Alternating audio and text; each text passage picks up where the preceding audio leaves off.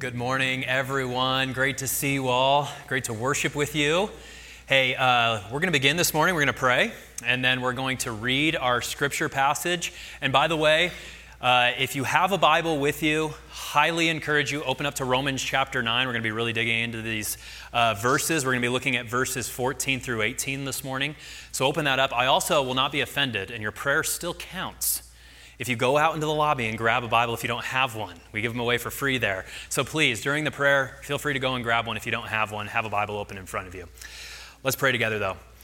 Heavenly Father, you are the almighty, righteous, holy, just, gracious, merciful, and sovereign God.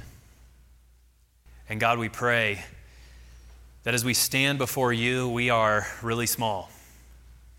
And we realize that everything that we have is a gift from you, that everything that we are comes from you. And we pray, God, now that as we open your word, this word that you've given us to know who you are, to know your character, to know what you've done in your Son, Jesus Christ, that God, you would send forth your spirit to open our eyes. We know that you're word, your scripture, it's been inspired throughout all the ages through various authors, and you say that it's breathed out by you and it's profitable. It's profitable for teaching, for correction, for reproof, and for training in righteousness, so that the person who follows God might live a life of righteousness. And God, we pray now we need your help to understand it. We need your help to make it clear to us. We need your help to believe it, even. And we know that we can only do that if you act first and you grant us your Holy Spirit. So, Holy Spirit, would you do that now? And we ask this all in the name of Jesus, our Savior. Amen. So, Romans 9, verses uh, 14 through 18, we're going to read the passage. And just so you know, we're jumping into this. And last week we looked at Romans chapter 9, verses 1 through 13. And there we were talking about this doctrine of predestination. So if you weren't with us last week, just to give you some clarity, Paul's about to ask a question that relates to election, that re- relates to predestination. And we're going to obviously unpack again what predestination means, but just so you have a little bit of a, your bearings and a little bit of context before you read this. So beginning in verse 14, let's read together. This is the Word of God. What shall we say then? Is there injustice on God's part? By no means. For he says to Moses, I will have mercy on whom I have mercy, and I will have compassion on whom I have compassion. So then, it depends not on human will or exertion, but on God who has mercy. For the scripture says to Pharaoh, For this very purpose I raised you up, that I might show my power in you, and that my name might be proclaimed in all the earth. So then, he has mercy on whomever he wills, and he hardens whomever he wills, is the word of God. So let me just summarize. Last week, like I said, we looked at verses 1 through 13 in Romans chapter 9, and we really took some time to expound and really unpack this doctrine that Paul was teaching, which is the doctrine of predestination or the doctrine of election. And we said last week that this election has to do with a choice, a choice of God. Just like we have elections now in the United States, where once every couple of years we go into a voting booth and we get to choose who it is we want to be our representative either at the state level, local level, national level, but we have this choice. And election or predestination in the Bible gets at that same idea this idea of a choice, and it's a choice of God around who it is who he's going to save before the foundation of the world, before any of us ever existed. And so we defined predestination last week, and here's that definition that we came up with. We said predestination is the biblical teaching that God sovereignly chooses our eternal destiny, heaven or hell, before the foundation of the world. So let's read that again. Predestination, election, is the biblical teaching that God sovereignly chooses our eternal destiny, heaven or hell, before the foundation of the world. And now, for many of you, maybe this is the first week that you're ever going to even hear about predestination. Maybe you've never heard about it before, or maybe you were here with us last week and that was the first time that you heard about it. I remember the first time I heard about it, I was actually in college and I heard one of my friends speaking about it, and I just overheard that conversation. And that got my wheels turning. I had just become a Christian at that point. So I went home and I started searching predestination, election, and I'm looking on Google. And as you do, if you start studying these things, I came to this description of John Calvin. John Calvin was a theologian. He lived in the middle, uh, or sorry, in the 17th and 16th centuries. And as I was reading about John Calvin and Calvinism, you know, the lights started going dark in my room, and Phantom of the Opera was playing in the background somewhere, and it got really grim. And that's usually how we think of these doctrines, predestination. And here's what I want to point out that and this is crucial, by the way, you have to, you have to hold on to this. It is not important, ultimately, whether we like Calvin or Calvinism or anyone else for that matter who teaches predestination. At the end of the day, what matters is whether or not Scripture teaches predestination and election. That's what matters at the end of the day. And Paul we saw last week when he was explaining predestination and election, what he did in order to defend what he was teaching, to unpack this for us, what he did was he explained it by using the Bible, he explained it by using the Old Testament. And what we saw in all those passages that we looked at was that God always has sovereignly chosen people by his free grace and passed over others. And we saw that in his discussion about Abraham Remember Abraham? He was this man who was chosen by God out of Babylon, out of the land of the Chaldeans, the land of Ur. And we're told that Abraham had two children, two sons. Ishmael, who was the oldest, he was born of Hagar, who was an Egyptian servant. And then there was Isaac, he was the youngest brother, and he was born by Sarah. And remember, God had given all these promises to Abraham promises of life in a land, and promises of eternal life, and spiritual blessing, and all these great things. And Paul says of Abraham, not all children of not all are children of Abraham because they are his offspring. But he says, But through Isaac shall your offspring be named. This means that it's not the children of the flesh who are children of God but the children of the promise are counted as offspring. For this is what the promise said About this time next year I will return, and Sarah will have a son. So you see what he's saying about Abraham. Abraham had all these promises, but the promises were not given to Ishmael. God passed over Ishmael. Instead, the promise ran through Isaac. God chose Isaac to be a child of God. And then, to kind of add to this, Paul mentions Isaac's children. Isaac had twins. He had twin boys, two sons from his wife Rebekah. Esau was the oldest, Jacob was the youngest. And there we're told, though they were not yet born, speaking about the twins, though they were not yet born and had done nothing either good or bad, in order that God's purpose of election might continue, not because of works, but because of him who calls, that's God. She was told, Esau will serve the younger. As it is written, Jacob I have loved, but Esau I have hated. So here again, we see God chooses Jacob and he didn't choose Esau. He passed by Esau. Jacob I've loved, Esau I've hated. And Paul, just like any good author does, right?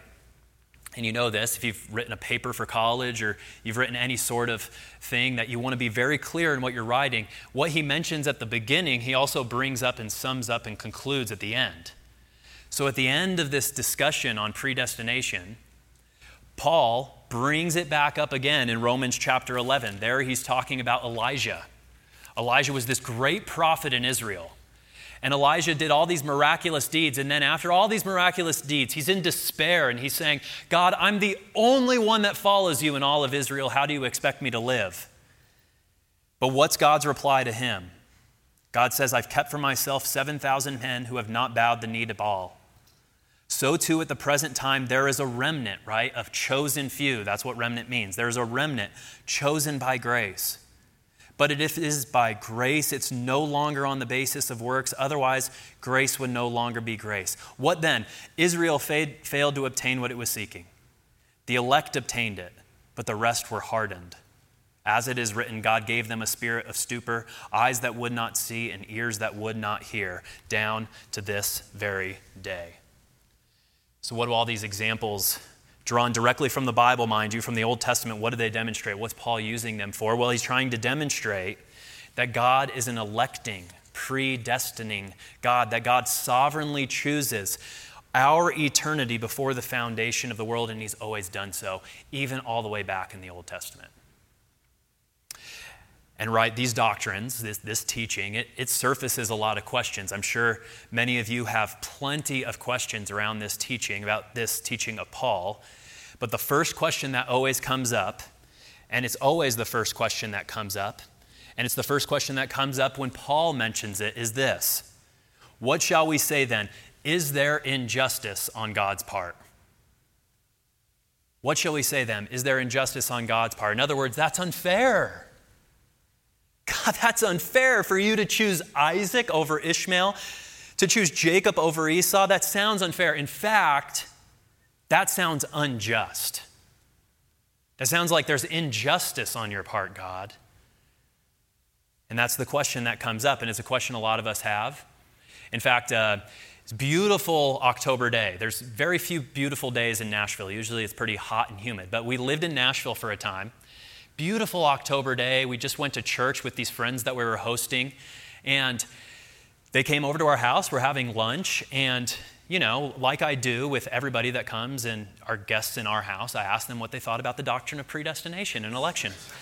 and I'm just kidding, I didn't really do that. Actually, it came up very organically, I promise, with just some slight nudging on my part in that direction. But we were sharing with what we believe about, about these passages, and we were telling them what we believe about predestination is specifically from Romans 9, and we said, hey, we think it's like this, you know, there are a mass of human sinners. We're all sinners. We all sin and fall short of the glory of God. That's what the Bible says. And out of this mass of fallen creatures, God has graciously chosen some, and those whom He's chosen, by His grace, He gives faith to believe in His Son Jesus who accomplished their salvation. So that's what we shared. God chooses us first by grace, and then we choose Him by faith. And their first knee jerk, gut, visceral reaction was the same reaction that we all have, right? And I remember specifically they said, Well, that's not fair. It's not fair. And they went as far, actually, even to say that there's no way that's in the Bible. There's, there's no way Paul is teaching that. There's no way that the Bible says God does something like that. And many of us do that as well. We say, no, there's got to be a different interpretation. It can't, it can't be saying that. But I want you to look verse 14 again. What's the first question Paul brings up, the first objection Paul brings up? Isn't that the exact same objection that we bring up? And I point that out to say and I, what I want you to see is this the very fact that Paul acknowledges this objection shows, in fact, that he is teaching predestination. He's, he's teaching election. If he wasn't teaching election, if he wasn't teaching predestination, then this objection would never come up because nobody would ever bring the accusation against God that he's unfair. So, what Paul does is he surfaces this objection because he knows that's what's on our hearts. That's the first thing that's going to come to our mind when we hear about this teaching that God chose Jacob and passed over Esau. So, this morning, here's what I want to do I want to look at Paul's answer to this question that we all have Is there injustice on God's part? And I'll restate it this way it is this In election, is God unjust? That's our question this morning. Is election unfair? Is it unjust for God to choose who will be saved? And Paul's immediate answer, we saw that in verse 14. He says, hey, emphatically, by no means. No, God's not unjust. But then what he does is he offers two responses to us. Response number one is in verses 15 and 16. Response number two is in verses 17 through 18. And both responses are meant to prove that God in election, in predestination, is not unjust. So let's look at response number one. You can look first at verse 14. Paul's response, again, notice what he does, is he quotes the Old Testament. He draws out this quote from the Old Testament in Exodus, where God is speaking to Moses. But beginning in verse 14, what shall we say then? Is there injustice on God's part? By no means. For he, that's God, this is the book of Exodus, quotation from Exodus. For he, God, says to Moses, I will have mercy on whom I have mercy, and I will have compassion on whom I have compassion. Now, what Paul is doing in this Exodus passage here is he's actually trying to stress two points. He's trying to stress two points. First point he's trying to stress is that everybody deserves, everybody is owed God's judgment and punishment, even Israel. Everybody deserves and is owed God's judgment and punishment, even Israel. And if you're familiar with the Exodus story, you actually realize this pretty quickly. Israel, in that story, is enslaved in Egypt. And they're enslaved for about 400 years. And Pharaoh, who's the king of Egypt during that time, has this plan because he sees that Israel is growing so numerous that he's afraid they're going to grow so numerous, they're going to team up with a foreign nation and they're going to overtake his kingdom. So he hatches this plan where he kind of recruits all of Israel's midwives. And he says every time that an Israelite woman has a child, if it's a male, you kill it. If it's a female, you let it live. Well, the Israelite women, they fear God, so they decide, we're not going to do that. We're not going to go forward with that. So Pharaoh takes matters into his own hands and he recruits his soldiers to go and kill and slaughter every male in Israel that's less than two years old. And so God's people, they cry out for deliverance. They ask God to send them a deliverer, and they do. God raises up Moses, and God, speaking to Moses, says, Say to the people of Israel, I am the Lord. I will bring you out from under the burdens of the Egyptians. I will deliver you from slavery to them. I will redeem you with an outstretched arm, with great acts of judgment. I will take you to be my people, and I will be your God. I will, and you shall know that I am the Lord your God, who has brought you out from under the burdens of the Egyptians.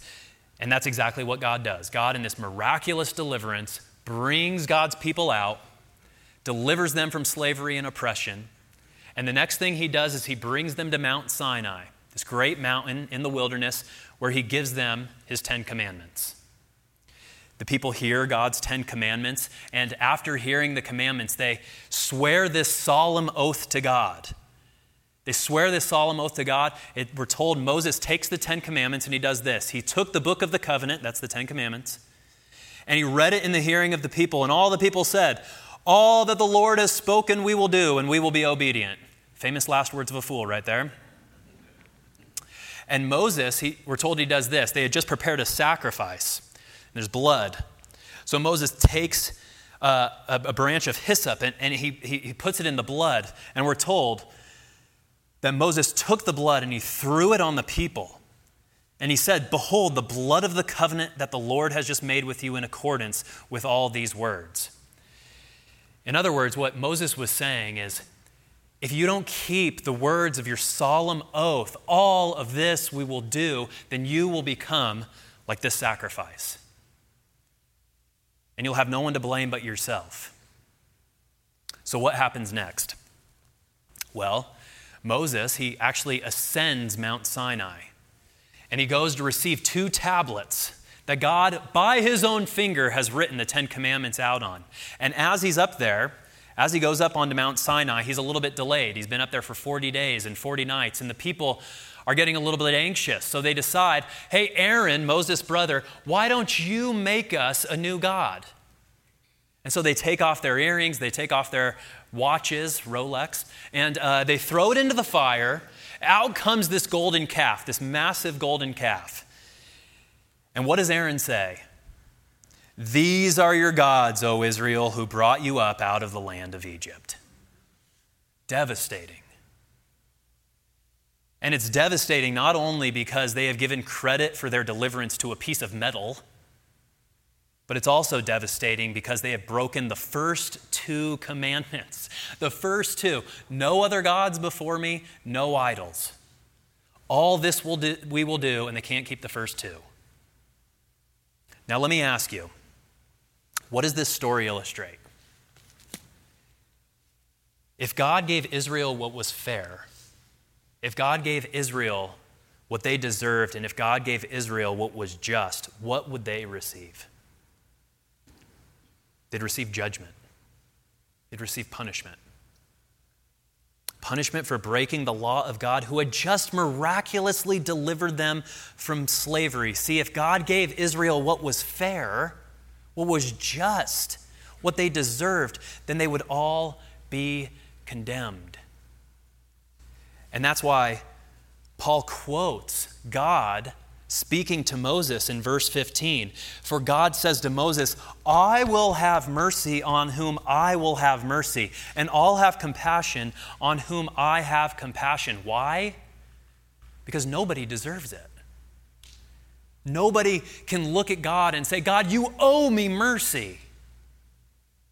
Instead, everybody is owed God's ju- justice and his judgment. God is a perfectly righteous and good just judge who is fully within his right to punish even Israel. And here's the reality if God is righteously just to punish Israel, what does that say about us? We all deserve God's punishment. I've shared this quote before. I love it. It's by Victor Hugo. He was the guy who wrote Les Miserables. He was like the prolific French novelist, wrote books that are bigger than your hand. He said, quote, all of our desires when examined contain something too shameful to reveal. See, in our hearts, we know, right? Our desires, the things within us, if anybody was to get a look at what was inside of us, the true state of our hearts, it would be too shameful to reveal. I don't know if this is true, uh, but it's a story I've heard. The author of Sherlock Holmes, his name was Arthur Conan Doyle.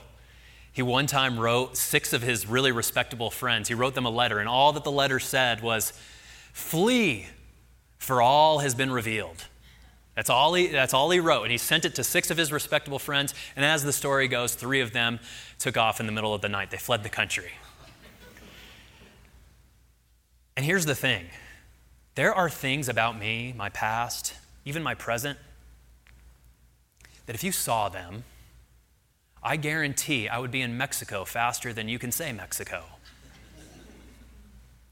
And I know the same thing's true about you. Why? Because last week we saw Genesis chapter 6, verse 5. Remember, this was right before the flood, right before God was about to bring cataclysmic judgment over all of the world by sending a worldwide flood. God's looking out on the heart of every human person, and He says, The Lord saw the wickedness of man was great in the earth, and that every intention of the thought of his heart was only evil continually.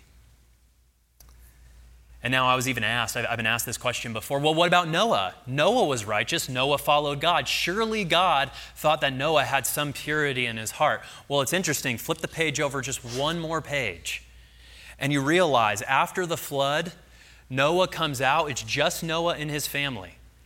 And they make this sacrifice, this offering to God. And we're told that the Lord smelled the pleasing aroma. The Lord said in his heart, I will never again curse the ground because of man for the intention of man's heart is evil from his youth. Now, let me ask you who are the only people left on the earth?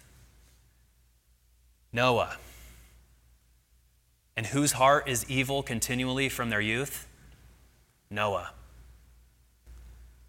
So it doesn't matter if it's Noah or King David, King Solomon, King Josiah, Adam, Eve, Cain, Abel, you, me, or the next guy, Mother Teresa, all deserve God's punishment, all deserve God's eternal condemnation in hell for our sin.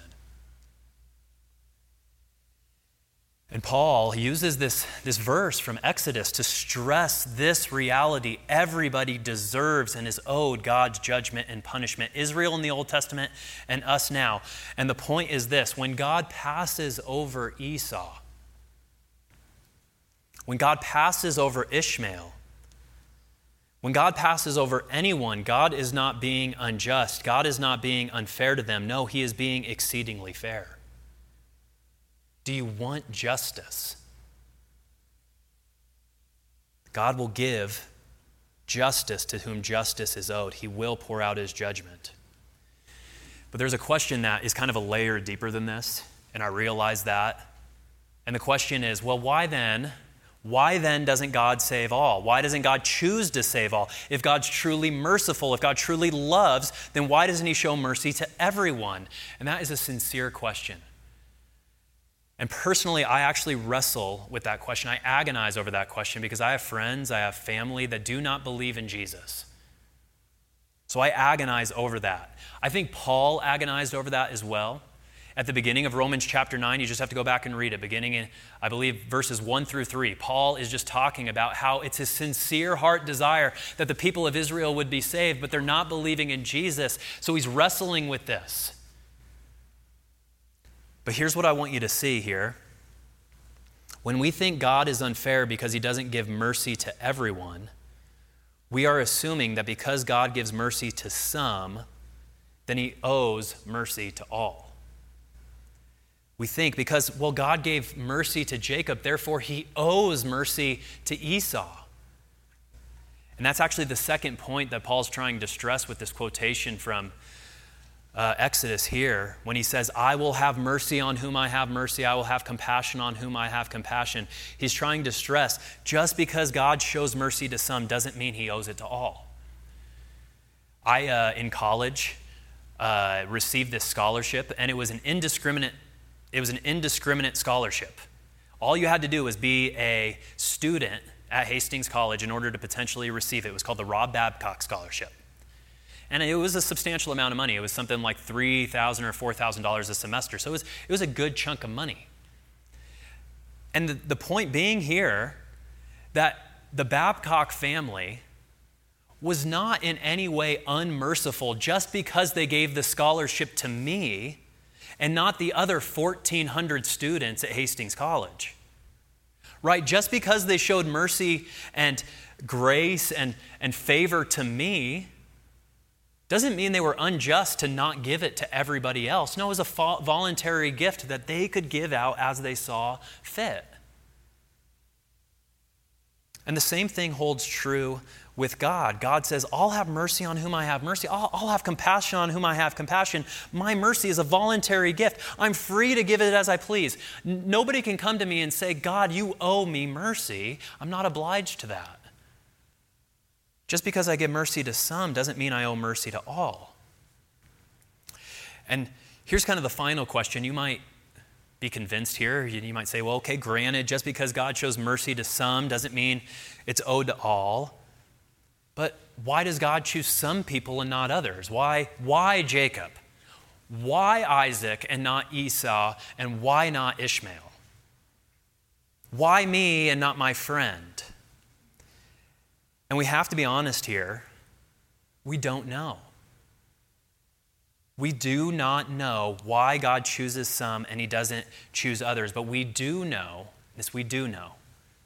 We do know that God's choice of some is not based on anything in the person or anything that that person does. See that in Romans 9. Paul actually concludes verse 16. He says, So then, because God has mercy on whom he'll have mercy, so then it does not depend on human will or exertion. It doesn't depend on someone's free will choice of Jesus. It doesn't depend on human will or exertion, but on God who has mercy. See, meaning God's choice, his predestination is based solely on his mercy as a free gift. It has everything to do with God's mercy, nothing to do with us. Israel was no more deserving than Egypt. The Jews were no more deserving of Gentiles. Religious people, I'm talking to you, religious people. Religious people are no more deserving than irreligious people. Christians you are no more deserving than atheists, agnostics, Jews, Sikhs, Buddhists, Muslims. We are no more deserving of God's mercy than anyone else. That we know for sure because it has everything to do with God and nothing to do with us. Nothing whatsoever. But there's a second thing that we know for sure. And we know that the reason God leaves it up to His mercy and not our will is so that we don't try to take credit for it. Ephesians chapter 2, verse 8 For by grace you have been saved through faith, and this is not your own doing, it's the gift of God, not the result of works. Why? So that no one should boast. So that nobody can say, I did it, I chose God, I chose Jesus, I'm saved. It was me. Yeah, God, you went 99% of the way, but I went 1%. A lot of images of salvation, when people are talking about salvation, they make it seem that way, right? They, they picture salvation. Salvation's like we're drowning in the ocean and we're about to go under and, and die. We're about to go to the bottom of the, of the deep. And the Coast Guard comes and they throw the life preserver, and the life preserver's right there. They've gone 99% of the way, but what do you have to do? You have to reach out and grab it. But if you know what Paul says before this, he says, No, you were dead in your trespasses and sins. So it's not that we're drowning human beings. No, we're dead on the bottom of the ocean. We need the Coast Guard to dive in, go to the bottom. They have to bring us back up. They have to resuscitate us back to life. They have to use the things to bring us back to life. And we have to be resurrected, born again. Paul says God did this all 100%, all by God, so that we would not be able to take one iota of glory away from God and take any credit and boast before the presence of God for our salvation. Because God knows if He doesn't receive all the credit, then we're going to do it. We're going to take some credit.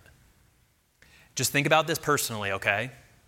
If you say you're a follower of Jesus in here this morning, I want to ask you I'm sure you know other people who do not follow Jesus. Why is it that they do not believe in Jesus and you do? Is it because you're more righteous than them? You would say, no, no, no, no. It's not because I'm more righteous than them. Is it because you're more intelligent than them? Again, you say, no, no, wait, no. You know what it is? I believe in Jesus because I saw my desperate need for Jesus. Well, again, I'd ask you, let me press the question did you see your desperate need for him because you're more intelligent than the people who don't follow Jesus?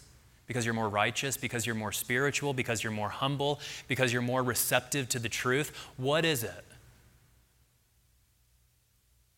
See, don't you see, at the end of the day, if we don't acknowledge that salvation is free, 100% the gift of God, then we will take credit for it. We will have something to boast about it, even if it's 1%, and we will receive some glory. We can say we contributed in some way to our salvation. Paul says, nope, that's not how it works. It's not how it works.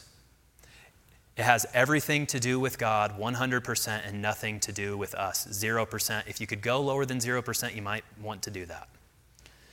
God's mercy is completely and unconditionally free. That's Paul's first response. Now, before we move on to Paul's second response, I, I do want to dig one layer deep here because I actually think at the core of this objection that we have, when we say, God, that's not fair, I actually think at the core of that objection is actually an accusation against God. And I think that accusation says, God, you are not being merciful enough. God, you're, you're just not being gracious enough. You could, you could save more people, but you're just not doing it. And to that, friends, I, I have to issue two gentle corrections, okay? We need to be corrected because we're shocked at the wrong thing. We're shocked because God doesn't save everyone, but friends, we need to be shocked that God saves anyone. You know, at the end of like presidential terms, they pardon people for, for no other reason than, than they want to. Those people are guilty, many of them. And it shocks me that they would pardon anyone.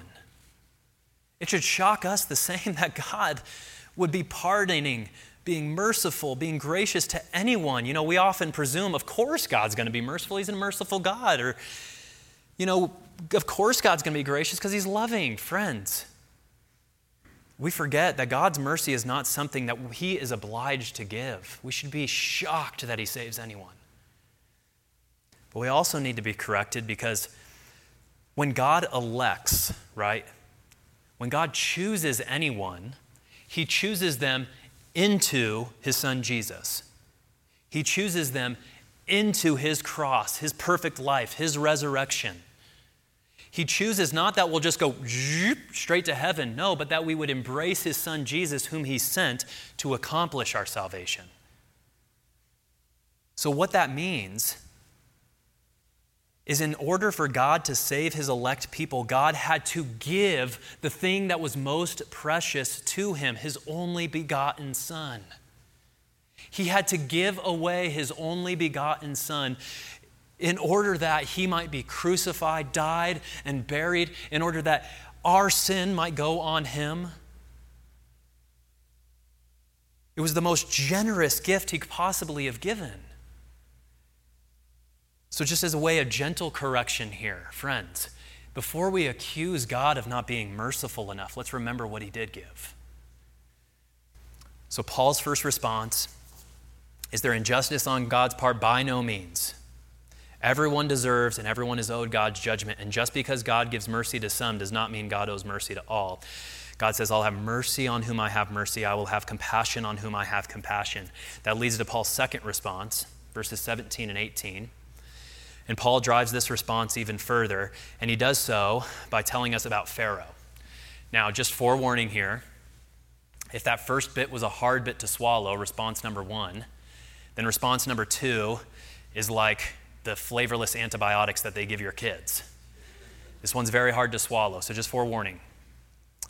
Now, remember our question. The question is In election, is God unjust? Paul says, By no means. And using this example of Pharaoh, he says, in fact, God intentionally didn't save Pharaoh. He intentionally didn't save Pharaoh in order to use him for his own plan and for his own glory. So look again at verse 17. Talking about Pharaoh, for the scripture says to Pharaoh, For this very purpose I have raised you up, that I might show my power in you. See, what Paul is saying is that the very reason that God made Pharaoh the very reason God made Pharaoh the king of Egypt, that Pharaoh was in the Exodus story, that Pharaoh existed, that he was raised up was so that God might show his power in him, that God might show that he is a powerful and just God who will indeed punish sin. And that's what God did. In order to demonstrate his powerful justice, God used Pharaoh, Pharaoh's rebellion, Pharaoh's obstinance, Pharaoh's sin, and he visited 10 plagues on Egypt to show he is just. So he turned the water of the Nile River into blood. He brought swarms of frogs across the land. He sent gnats that covered every person and animal. He inflicted livestock with pestilence. He brought boils, hail, locusts, severe darkness. And then finally, the final judgment of God, he says, God is going to visit Egypt and he's going to kill every firstborn male in the house of Egypt. My son Eli and I were reading the story uh, probably a couple months ago in his Jesus Bible storybook. And the thought occurred to him I'm the firstborn male of our household. I said, Let's read Clifford the Big Dog, Eli. Let's change subjects here. After all, I do want my kid to sleep at night. But it's sobering that God is doing all of this to show the awesome power of his judgment on human sin and rebellion. So if you want to object and say, God, that's not just, friends, look to Pharaoh. Do you want God to be just? God is a powerful, mighty, perfectly righteous judge who will judge according to what people deserve. And he raised up Pharaoh for that purpose. But Paul even continues, verse 17. He says, For this very purpose I've raised you up that I might show my power in you, and that my name might be proclaimed in all the earth. See, what Paul is saying here is that God sovereignly raised up Pharaoh so that all the earth would know I am just. So that nobody on earth could look at God and say, He's not really going to judge sin. He's not really going to overlook that. God raised up Pharaoh for this very purpose that his name, his reputation as a just judge who punishes sin will be proclaimed in all the earth. And we need to hear this. In fact, uh, this was the last Christian theologian to be featured on Time magazine. It was 1962. The last Christian theologian to be featured on Time magazine. He one time was quoted saying this All humanity are in Christ. That means everybody's in Christ. Every, every person is under the forgiveness of Jesus. All humanity are in Christ, and we have no right to limit the love of God in Christ. Therefore, in the end, all will be saved.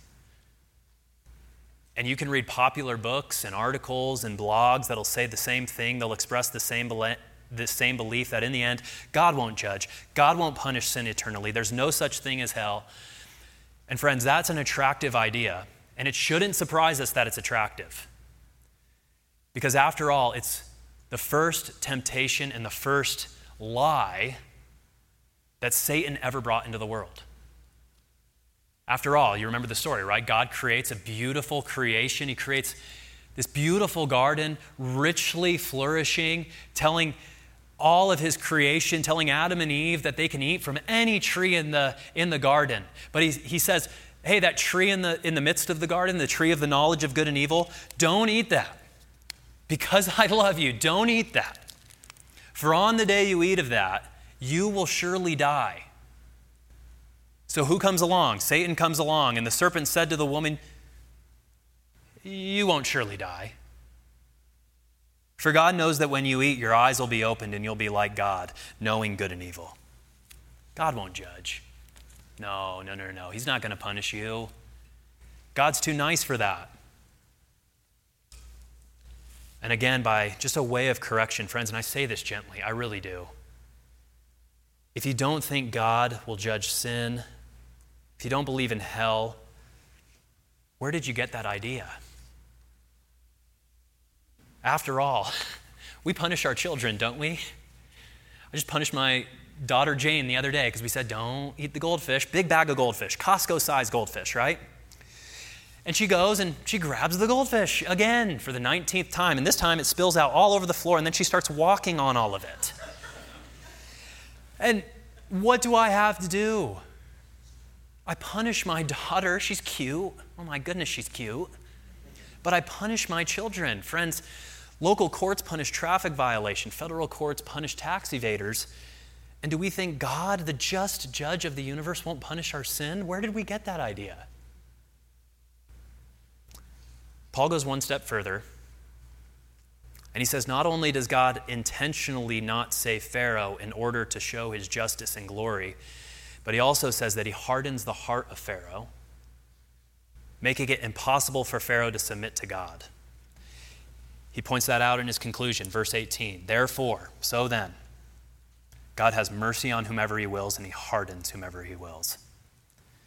And now we have to be careful here. You have to understand this because this can lead to a lot of misconceptions about what God's doing here.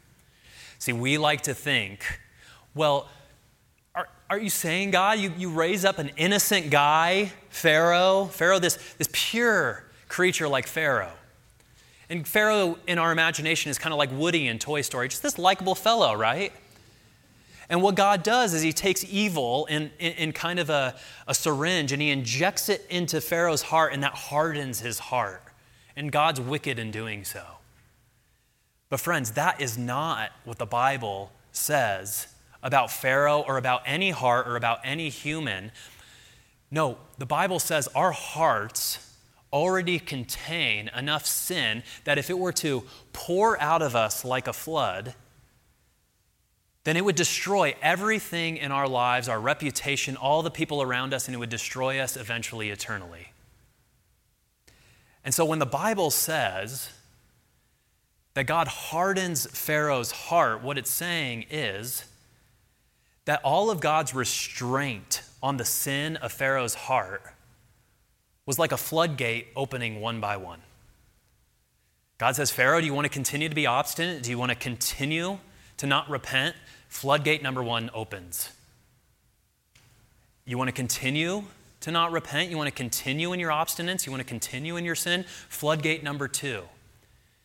This is actually what Paul taught at the beginning of Romans chapter 1. Remember, he said one of the things that God does in judging us is he hands us over to our sin so that it'll unravel us and destroy us and ultimately consume us eternally. The book of Revelation, after God has visited judgment. He said that this is God's last word of rebuke. He says, Let the evildoer still do evil, and the filthy still be filthy, and the righteous still do right, and the holy still be holy. God says the floodgate will ultimately finally be opened eternally. Now, final objection. Someone might say, Well, I, I just don't want to worship a God who's like that. And I get it, it sounds severe. How could God do that? Raise a person up for his own purpose just to judge him, to harden his heart? And again, friends, let me just correct us in two ways, two gentle corrections. First, reflect here just in a little bit of self criticism. Are we so opposed to the idea of sovereignty? Are we so opposed to the idea of election and predestination, of God's judgment, of His working all things according to His glory and His purpose? Are we so desperately holding on to our free will because that's what seems fair that we're actually going to defend Pharaoh against God? Are we really going to take the side of Pharaoh here? Are we really going to, with Pharaoh, say, God, that's not right? I'm, I'm the kind of guy that roots for bad guys in movies. I do, because it's kind of fun sometimes. Just see, oh, maybe the plot will. I even root for Tom Brady in the Super Bowl. Okay? I know. I don't mean to disappoint. But here's the thing, friends. If we're starting to defend Pharaoh because we're so opposed to this idea of predestination, then we're defending the indefensible. Second, second correction. This is the God we need. We need this God. We need a God who is bigger than we can think, and we need a God who is more powerful than we can imagine. I remember I was talking uh, with one of my youth students in Nashville. Her name was Ruby. And Ruby, we were talking about these very ideas that God is sovereign, that He controls everything. Ruby, her mind goes immediately to where ours does. We think of people that we know and we think, well, if God controls everything, even the, our eternal destiny, what about my friends? What about my family that doesn't believe? And I would say to us the same thing I said to Ruby well, do you want God to be in control? Or do you want God to not be in control? Which at the end of the day gives you most comfort? I was listening to a podcast recently and somebody was talking about the first time they heard about election. And he said, It was the first time I ever really encountered a God who was overwhelming, a God who was irresistible, a God that I predominantly heard of growing up was a God pitched by used car salesmen, pitching me a deal for something just a little bit better. Jesus is knocking at the door. If you let him in, you'll get a good deal. But that God was less. Make a decision. I needed a God who would say, bow in submission a Jesus, a God who had authority, a Jesus who could blow me away like Paul on the road to Damascus. I get it. I get it. You may not like what this says about God, a God that's sovereign, so much so that he holds the destiny of every human heart in his hands. But, Deer Creek, this is the God we need. We need a God, a Jesus who's big, a Jesus who has authority, a Jesus who doesn't offer us a better deal, but a Jesus who saves a Jesus who judges, a Jesus who works all things for his glory. And I'd venture to say, I'd venture to say, if you are battling a cancer diagnosis, if you're overseeing somebody who has a terminal illness, if you need help from a God who can save your marriage, if you need a God who can deal with your sin, who can control your eternity because you know you'd make a mess of it, you want this big Jesus. You want a big God a God who saves, a God who loves, and a God who judges. You need God. Because we see in the Bible, whatever is for the greatest glory of God is always for the good of his children. So, is there injustice on God's part? By no means, friends. By no means. As the powerful, mighty, perfectly just, merciful, and compassionate God, He has mercy on whom He wills and He hardens whomever He wills. But He is not unjust. And as I close, I'm just kind of reminded of this quote from C.S. Lewis. I think it's so pertinent to this, and actually, Hannah reminded me of it this week as, as we were kind of discussing the sermon. And C.S. Lewis says this Perhaps we feel inclined to disagree with God, but there's a difficulty about disagreeing with God. He's the source from which all your reasoning power comes. You cannot be more right and he wrong any more than its stream could rise higher than its source. When you're arguing against him, you're arguing against the very power that makes you able to argue at all. It's like cutting off the branch you're sitting on. See, we disagree with God. We object to this idea of election and predestination. We say, God, you're unfair. That's unjust. But again, as I close, just a little bit of self reflection. Friends, if anybody can say, I've been treated unjustly, it is not us, it's God. After all, God creates a beautiful world, a world of flourishing for our benefit, to have a relationship with us. We rebel against him. We do it every day. God says, Love us, love him with your whole heart, soul, mind, and strength. We, we go scarcely five minutes a day and think about God. And what's God's response?